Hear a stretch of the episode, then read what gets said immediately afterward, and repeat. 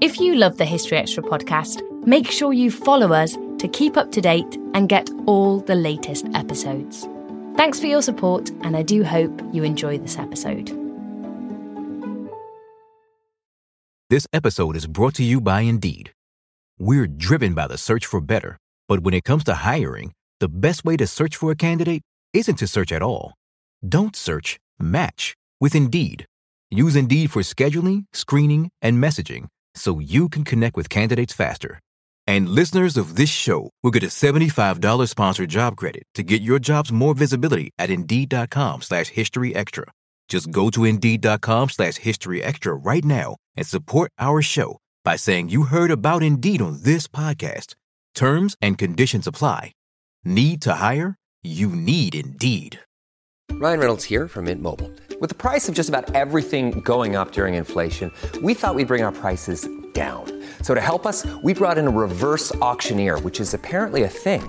Mint Mobile unlimited premium wireless. Have to get 30, 30, bit to get 30, bit to get 20, 20, 20, bit to get 20, 20, bit to get 15, 15, 15, 15 just 15 bucks a month. So, Give it a try at mintmobile.com/switch. slash $45 upfront for three months plus taxes and fees. Promo rate for new customers for limited time. Unlimited more than 40 gigabytes per month. Slows. Full terms at mintmobile.com.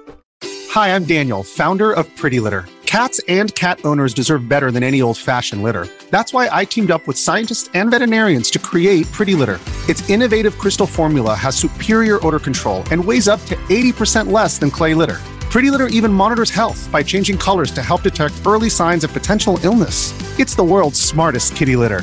Go to prettylitter.com and use code SPOTIFY for 20% off your first order and a free cat toy. Terms and conditions apply. See site for details. The Hargan women seemed to have it all. We were blessed. My mom was amazing. But detectives would soon discover Inside the house, there were the bodies of two women. a story of betrayal you would struggle to believe if it wasn't true. I am just praying to God. This is a sick joke. From 48 Hours, this is Blood is Thicker The Hargan Family Killings. Listen to Blood is Thicker The Hargan Family Killings wherever you get your podcasts.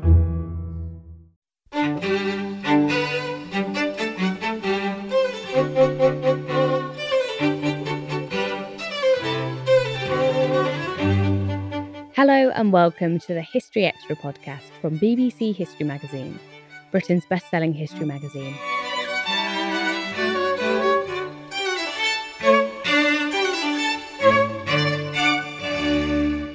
I'm Ellie Cawthorne. Forgery was the white lie of the medieval era, with some of Europe's leading holy men cooking up counterfeit documents to rewrite the past as they thought it should have happened. These forged texts are the subject of today's conversation with Levi Roach, Associate Professor of History at the University of Exeter, and the author of Forgery and Memory at the End of the First Millennium. Levi also wrote a feature on medieval forgeries for the February issue of BBC History magazine, and our content director, David Musgrove, called him to find out more. Levi, you've been on the podcast before, so uh, good to have you back. Thanks for joining us again. How are you? I'm very well. Thank you for having me. Um, so you've written a, written a, feature for BBC History magazine on this topic of, uh, of forgery and memory, um, and in it you say in your opening uh, section, few regions in world history can rival medieval Europe for the sheer scale of forging. So that's quite an exciting comment. We need to find out what's going on. So um, drop us into it. Who was forging what? So, what we're talking about is largely religious establishments. So, um, religious houses like monasteries and cathedrals, forging, above all, documents, uh, legal documents that we call charters, particularly uh, securing them rights over property or often also rights to preferential treatment. So, sometimes uh, rights them to remove them from the authority, say, of the king or of their local bishops, if we're dealing with uh, monasteries or smaller religious houses. And is this uh, a wide European thing or specifically British? Where's the main geographical areas? It's something we see across Western Europe and indeed pretty much anywhere where we have rich documentary records and people are valuing charters, people are also forging them. So we can sort of see a growth in tandem of the use of the written word over the Middle Ages and then the recourse to forgery, because the more people value written documents, the more likely people are to forge them. A bit like in the modern world, people frequently forge currency. So it's this the it's a sign of the value that's uh, accorded these documents. And when is this going on? What's the, what's the heyday? So the heyday is almost certainly what we might call a long 12th century from about, say, 1050 up till about um, 1200, 1250. But it's something that we can see as early in many regions as the 9th or 10th centuries and continues in some form or another right through the Middle Ages.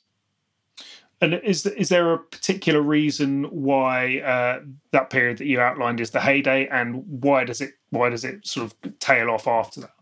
So I think there's two key things that are going on there that combine to make it the real uh, focus and real heyday. On the one hand, it's a period from the 9th century, I would say, onwards, where we're seeing steady growth in recourse to the written word. So people are using documents more and more, and therefore people are also forging and faking them more and more.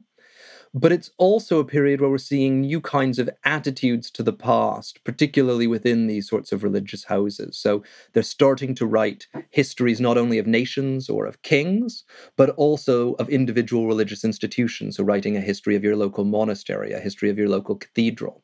And when they set out to do this, of course, they need to have evidence of what happened in the past. Uh, and there was this strong belief that, of course, uh, any serious, respectable house should have an honorable history. Their their position, their um, uh, power and authority that they have in the moment, they like to see reflected in past glories.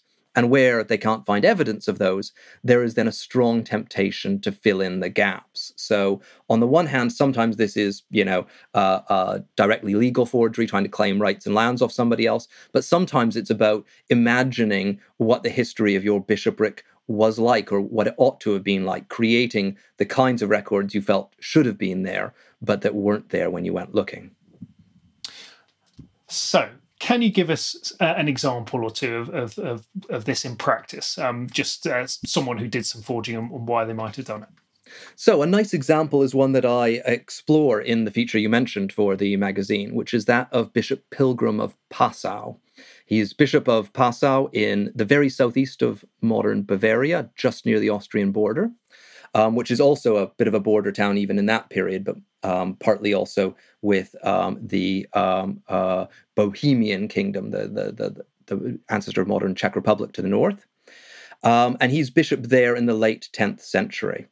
And the thing for Pilgrim that's really fascinating is that we seem to be able to see these kinds of processes at work because he's been trained elsewhere. He's been trained at the monastery of Niederaltaich, further up the Danube River, also in Bavaria, and probably also at the Archbishopric of Salzburg, which is his uh, regional archbishopric, i.e., his immediate superior in the ecclesiastical uh, hierarchy.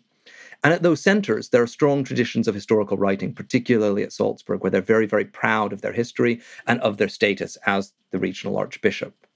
And when he comes to Passau, it's quite clear that Pilgrim wants to see something similar. He wants to see evidence for how um, his bishopric has evolved, what its ideally glorious past might be. And what he finds is very little indeed, uh, very little evidence of its earlier existence at all.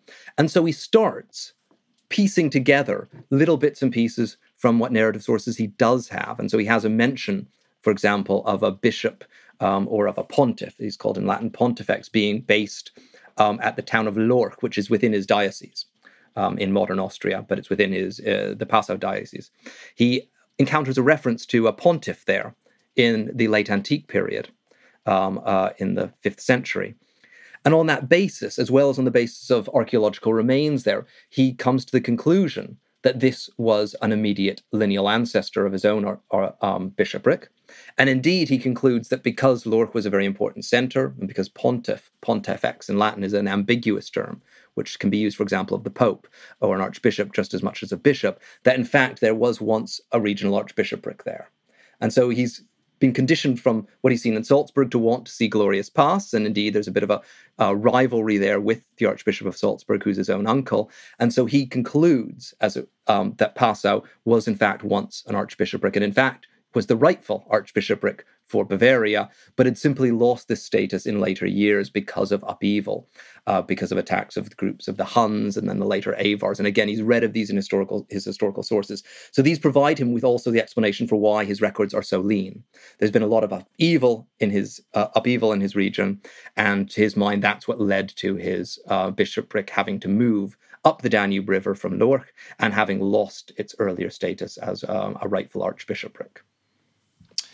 Um, we'll come back to that example um, a bit later on, hopefully, just to sort of uh, test the effectiveness or otherwise of, of his work. But you mentioned um, uh, archaeological remains there, and uh, and the fact that there wasn't much going on with that. Did people ever try and forge anything beyond documents? People try and forge um, artifacts or, or, or, buildings or anything like that to try and uh, to add weight to their arguments. They absolutely did. So there's not a lot of evidence of uh, formal archaeological forgery like we see it, say, in the modern world. So sometimes nowadays people will forge artifacts and then try to sell them uh, on the antiquities market.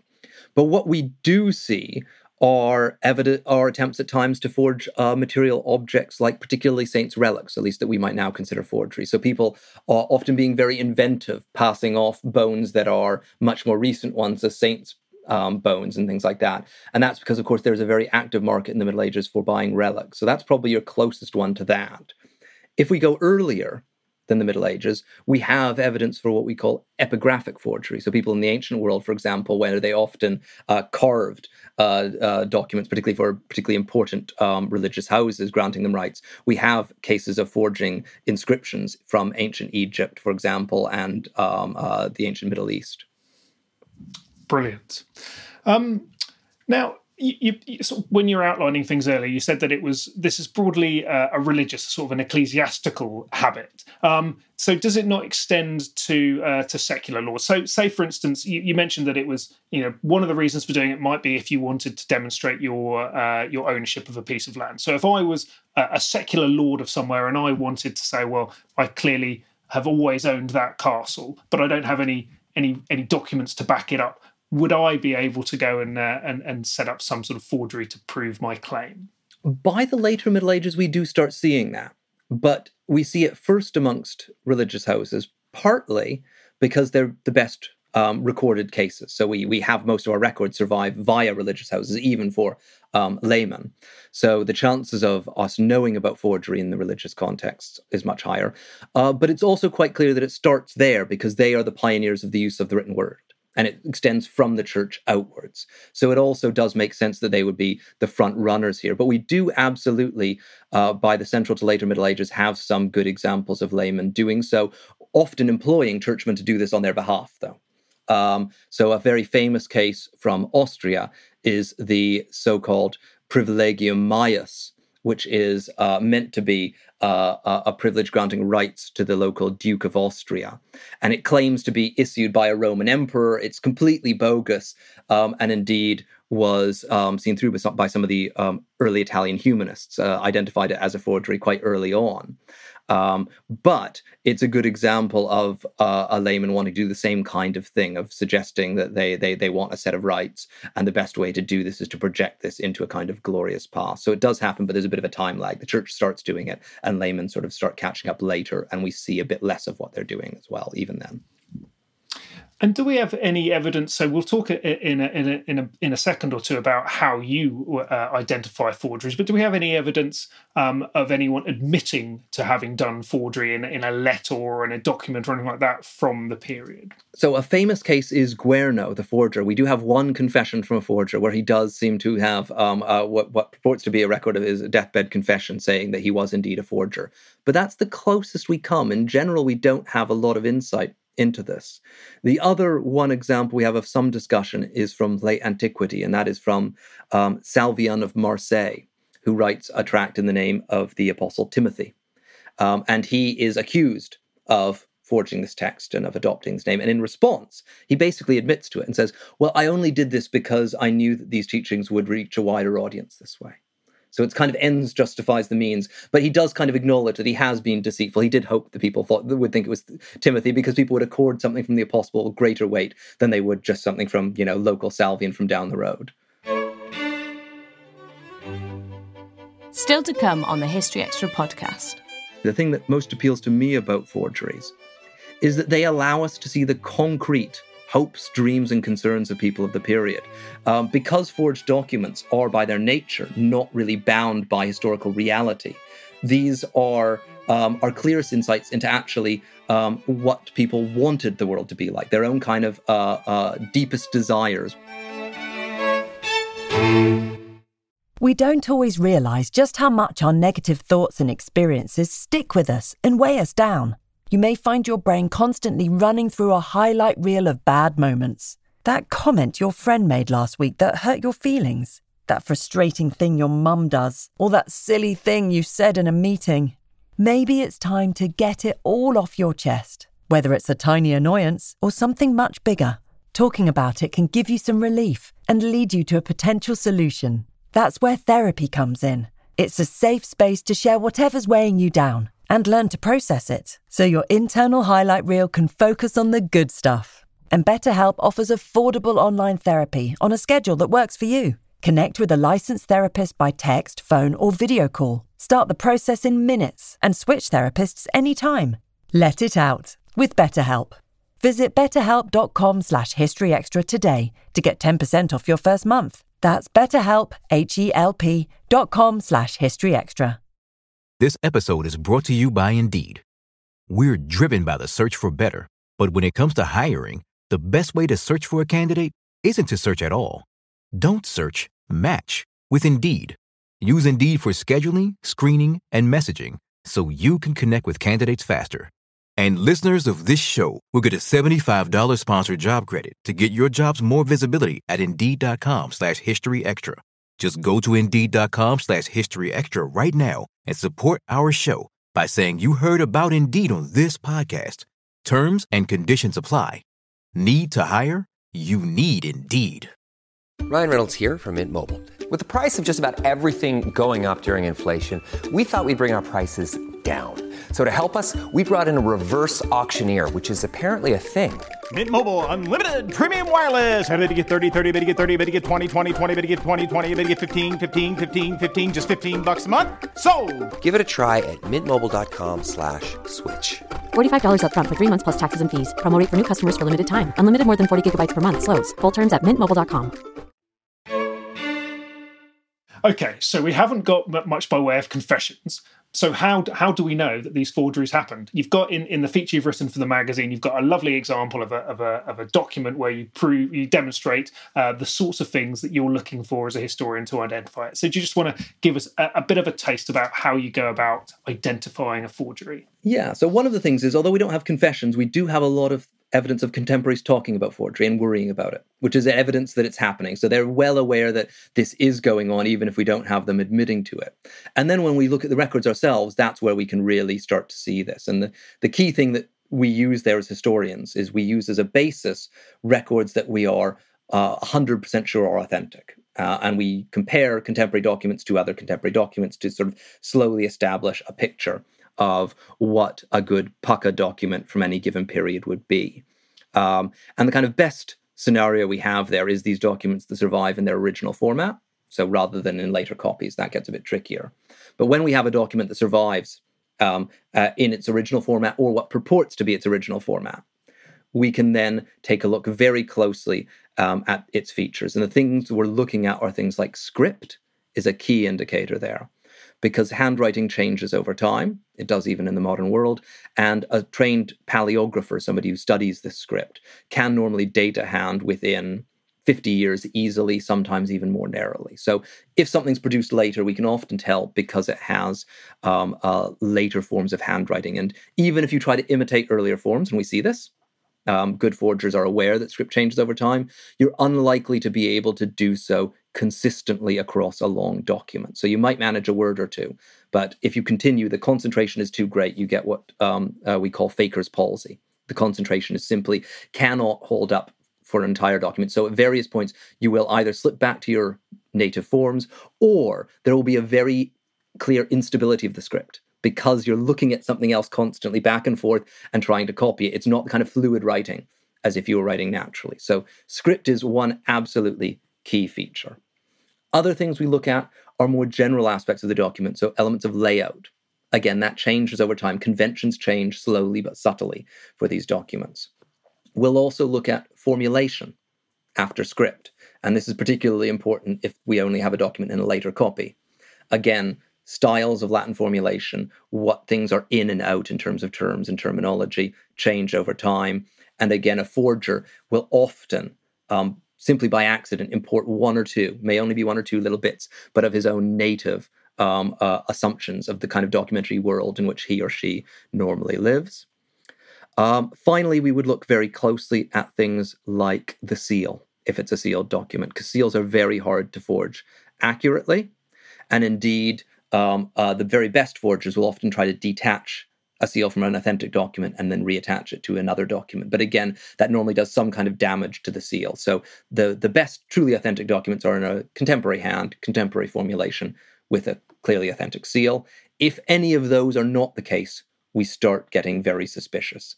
And the key thing in all of these cases are what we're looking for is what we call anachronisms. So things that don't belong in the period that are appearing in the period. Um, and the most common of these are simply uh, importing formulation um, or script or seals um, from the period in which the document's produced. So they may give hints as to that. Occasionally, we see the reverse, though. Um, so-called hyper archaism, where somebody knows they need to make these things look older, but they get it wrong and go too old. They overcompensate, if you will. But again, it's simply because they don't inhabit the natural documentary world they're trying to evoke. So they're going to slip up uh, more or less subtly some of the time. I think hyperarchaism is is is one of my new favourite words. It's, it's a fan, fantastic concept. So so look, you're you're, you and your your um your paleographical colleagues uh, have to you know do some pretty serious forensic work to to to spot these forgeries. I guess sometimes it's obvious, but but from what you're describing, it's you know you have to know what you're doing to to to look at these sort of stuff. So the forgers presumably knew what they were doing. They knew that they were trying, they were doing their level best to try and make these uh, documents look uh, of of the period they were expecting, which which then uh, goes on to suggest that people the, the, the audience they were forging for uh, would have been uh, uh, sensible to those changes as well. So um, so there's a the, the, that's that indicates that there's a big uh, uh, effort there for people to understand and really really have have a good knowledge of what these sorts of documents uh, look like and should have looked like. So um, the historians, the paleographer's eye was there back in the day as well. Yeah, no, there clearly were efforts already in the Middle Ages to criticize these documents and this keen awareness that forgery could and did happen. And that's why, as you say, the best forgers really do go the extra mile. Um, and in terms of forgery, we do have the whole gamut. We have some that are very obvious to modern eyes that have never really passed muster in the modern period. But there are others that have only very recently been uncovered. And the, some of the very best forgeries we probably haven't even detected yet. So um, there clearly is, as you say, an awareness um, amongst contemporaries that forgery is going on and that forgers have a very good sense of what they need to be doing. And so, for example, Pilgrim's forgeries pass for authentic until the 1850s, really until we start getting the modern, um, uh, serious academic study of histories applied to them. And then there's enough that make them sort of stand out that they can be identified. But till then, nobody knew any better. Are there any um, sort of documents or charters that uh, that are kind of under suspicion at the moment that uh, that historians and your colleagues are, are a bit worried about? I wouldn't say in terms of sort of foundational documents, but there's certainly a lot of documents that inhabit a kind of world between completely uh, authentic and completely forged. So while we often focus on the nice examples where we know 100%, there are a lot of documents where we, for example, might suspect somebody's tampered with them a little bit, particularly in these cases where they survive in later copies. So where we can't test the seals, where we can't test the handwriting, when we don't have all of those things, it often inhabits this kind of gray area where we we know there's enough, say, authentic formulation that it must be based on something authentic, but there's a few fishy items that also make us put a small question mark. So we do operate very much in kind of shades of gray and degrees of forgery and degrees of authenticity.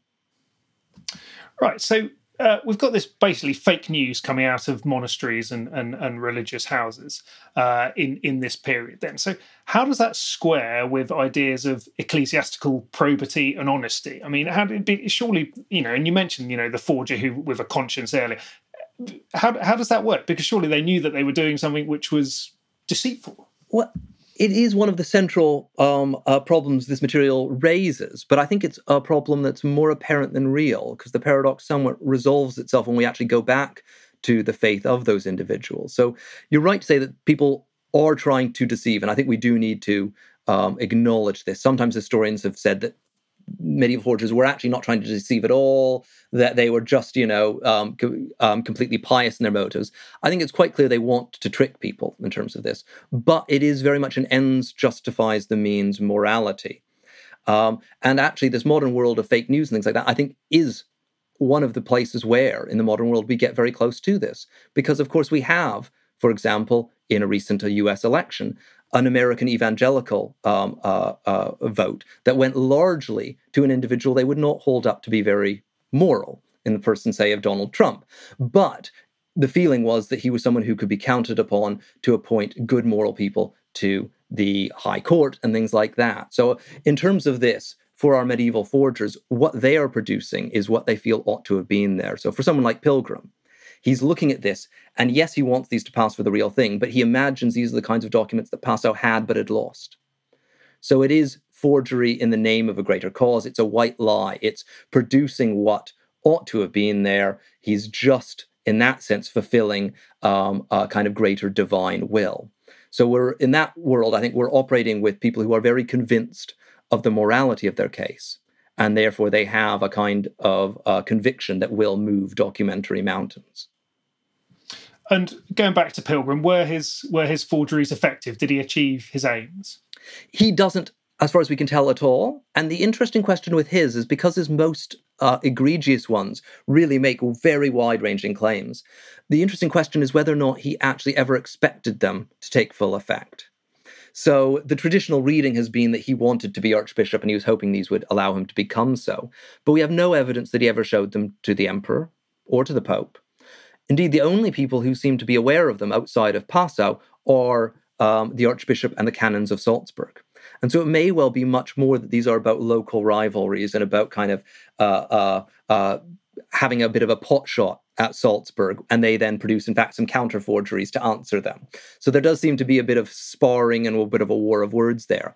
But we may well imagine these actually being intended more for a kind of local audience. The Pilgrim is probably trying to preach to the converted, telling people in Passau that Passau had a great and glorious past, rather than necessarily expecting people elsewhere to believe it. And in Passau, these forgeries are accepted as authentic um, well into the 18th and indeed in some circles into the late 19th century. So, um, so that's really interesting. Is this idea that uh, a forger might be countered by a counter forger, and and and and the sense that people who were doing the forgeries uh, their intended audience were probably au fait with the fact that forgeries were going on. So why did anyone believe anything in this period then? In, if if everyone was sort of aware that forgery was happening and it was you know quite a wide scale industry, why did anyone have any faith in any of these charters? So I think people were cynical, and indeed became increasingly so as the number of forgeries increased. And we do have, um, uh, at times, some commentators talking about documents being worthless and things like that. So there, there certainly is an element of uh, uh, uh jadedness that we see in some writers. Uh, but I think one of the reasons why people did tr- continue to use these documents and trust them is because they fell into the same kind of trap that fake news is meant to do. Is it's preaching to people who want to believe this in the first place. And again, people who tend to have a very moralistic view of the past that may be very different from ours. So, true history from the perspective of a medieval historical writer or a forger, and it should be noted many historians were forgers as well. There's a massive overlap between the two activities. But true history was that which um, uh, which was events as God ordained them to have happened, not necessarily that past which was evidenced by the documents you had to hand. So there was often an element of doublethink in historical writing anyway, in the way people understood the past. And so this game of forgery and counterforgery makes perfect sense because on both sides, people want to believe that the other side is wrong. And so they're likely to fall into the same kinds of traps. And it's a very similar culture there um, in terms of the way documents are being treated in the Middle Ages to what we see with uh, more theological uh, treatises in the antique world, particularly in the world of early Christendom, where we see a lot of forging in the names of the early apostles, often from different dogmatic perspectives. But people on both sides were kind of more than happy to believe forgeries that reaffirmed what they thought was always true, but were very quick to doubt anything that contradicted them, even if it, sometimes it was authentic as well. So you've kind of got this fundamental belief that my church is right, and therefore the documents that accord with their version of the past is going to be right, and anything that contradicts that is, you know, going to be false. Full stop. Have any of the uh, of the forged documents or sources that you've looked at um, did did any of them actually directly and clearly influence uh, an event or change the course of of uh, of, of, some legal um, wrangling or anything like that? Did did any of them clearly do something? Yes, absolutely. So we have some very nice ones from England, for example, that I look at in the book from the 990s. And what's happened there is we're in the reign of the rather infamous King Ethelred the Unready. Um, and the thing that Ethelred is facing is, on the one hand, Viking attacks on his kingdom starting in the 990s. But before then, in his early days of reign, he'd taken various lands and rights from the church, um, particularly in the late 980s. And when the Vikings arrive, he and his counselors sort of uh, come to the conclusion, doubtless under some pressure here, that this was divine punishment for taking lands from the church earlier. And so he goes ahead and restores various lands to the churches he'd previously despoiled. Now, interestingly enough, in at least two cases, at the Old Minster in Winchester, that is Winchester Cathedral, and at Rochester Cathedral, the documents he issues echo the terms of forgeries claiming those lands. And we also, in both cases, have earlier documents in which Ethelred granted out those lands to, to his own lay favourites. So what we have is a scenario where almost certainly what's happened is the king has nicked these lands from the church, granted them to his mates, the churches themselves have forged documents to pr- prove their earlier ownership because evidently they didn't have documents proving this or insufficient evidence. And then they've rocked up in the 990s now that the king's changed his tune, saying, hey, look, that land you granted, here's the evidence it should be ours. And he's granted it back to them, but on the terms and echoing uh, the terms of those documents they've produced before him that are forgeries. And some of those, in fact, both of those two cases at Rochester and Winchester, they are in imitative hands, those kinds of um, archaizing hands. Um, and in the Winchester case, they go too far. So that's a nice case of hyper archaism. They get the script too early by about 100 years. It looks way too old for what they're claiming good old Ethelred. He, and he's uh, we should mention he's a, he's a chap you know a little bit about, um, having written uh, a biography of him. So y- yes, no, exactly. In fact, that there's a connection between the two projects that no one else would necessarily otherwise note but me. But is um, when I was finishing the Ethelred book, one of the things that really struck me was just how much forgery was going on in his England. And the more I thought of it, the more I realized that actually the later 10th century is a period where we start seeing the start of that kind of boom that I talked about that reaches its um, a high point in the 12th century. And so uh, the idea was to, in fact, pursue the question of why was there so much forgery in later 10th century uh, Western Europe, including Ethelred's England. So one of the chapters is is kind of an extended uh, meditation on what was about two three pages of the Ethelred biography. To wrap up, um, th- this all this forgery going on. Um, what does it tell us more generally about uh, early medieval society, society in the long 12th century. Yeah, so I think one of the fundamental things that let, gives us insight into is these new attitudes towards the past, this new interest in the past that was partly about concrete legal rights um, and responsibilities and things like that, but was also about having a glorious um, and long history for your religious house. And this tradition of writing local history is something that is developing side by side with forgery, reinforcing each other um, in various interesting and complex ways. And so people have talked a lot about how in the 11th and 12th centuries we see a real boom in historical writing. And I think that needs to be understood very much alongside this. These are reinforcing each other and are suggesting new, a kind of newfound appreciation for the um, the past and the past's alterity, a kind of a newfound appreciation uh, for long history in that kind of sense. So I think it it provides some very important um, uh, filling out of uh, our understanding of these processes and rounding out of that, that it's not just done by narrative history. But I think also, perhaps in a more fundamental way, the thing that most appeals to me about forgeries is that they allow us to see the concrete hopes, dreams, and concerns of people of the period.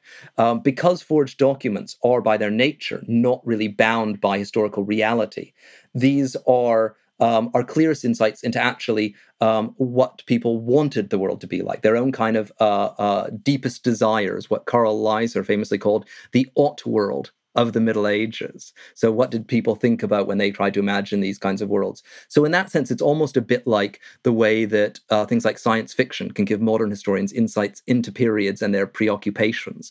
Through the, what people are forging, we get a much better idea of what their social, religious, legal and other concerns were because those documents aren't constrained by facts. They aren't constrained by awkward circumstances. They give them that opportunity to to kind of write history as it ought to have been rather than as it necessarily was. That was Levi Roach. His book forgery and memory at the end of the first millennium is published now by princeton university press. Levi also wrote a feature investigating this subject in the February issue of BBC History magazine. That's available now and also includes features on the dissolution of the monastery, the Blitz, Henry VI, and Sutton Hoo. If you're into medieval history, then make sure you're signed up for our fortnightly medieval newsletter. Just go to historyextra.com forward slash newsletters. Thanks for listening. This podcast was produced by Ben Hewitt and Jack Bateman. Join us tomorrow to hear about London's turbulent 17th century.